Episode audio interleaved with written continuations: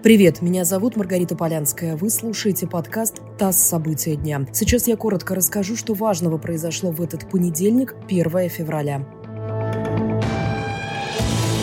Военные в Мьянме объявили чрезвычайное положение. Президент страны Вин Мьин был задержан, так же, как и лидер Национальной лиги за демократию, лауреат Нобелевской премии мира Аун Сан Суджи. Режим ЧП будет действовать год. Заявление о его введении подписал вице-президент Мьянмы, которого военные объявили исполняющим обязанности главы государства. Они также заявили, что причиной для такого решения стали якобы сфальсифицированные результаты выборов в парламент.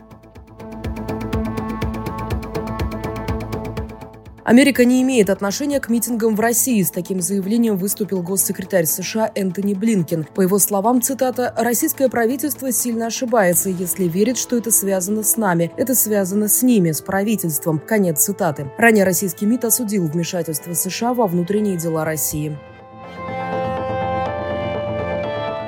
Суд в Москве оштрафовал жену Алексея Навального Юлию на 20 тысяч рублей за нарушение правил организации или проведения митинга. Защита Навальной намерена обжаловать это решение. Оппозиционер Алексей Навальный находится в СИЗО «Матросская тишина». Вчера его жену задержали во время несогласованного шествия к изолятору.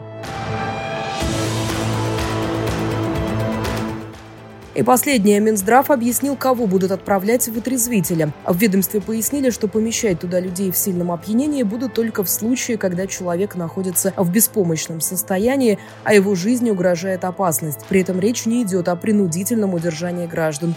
В декабре Госдума приняла закон, который позволяет возродить систему медицинских вытрезвителей.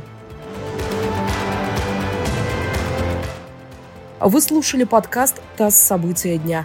Эти и другие новости читайте на нашем сайте и в наших соцсетях.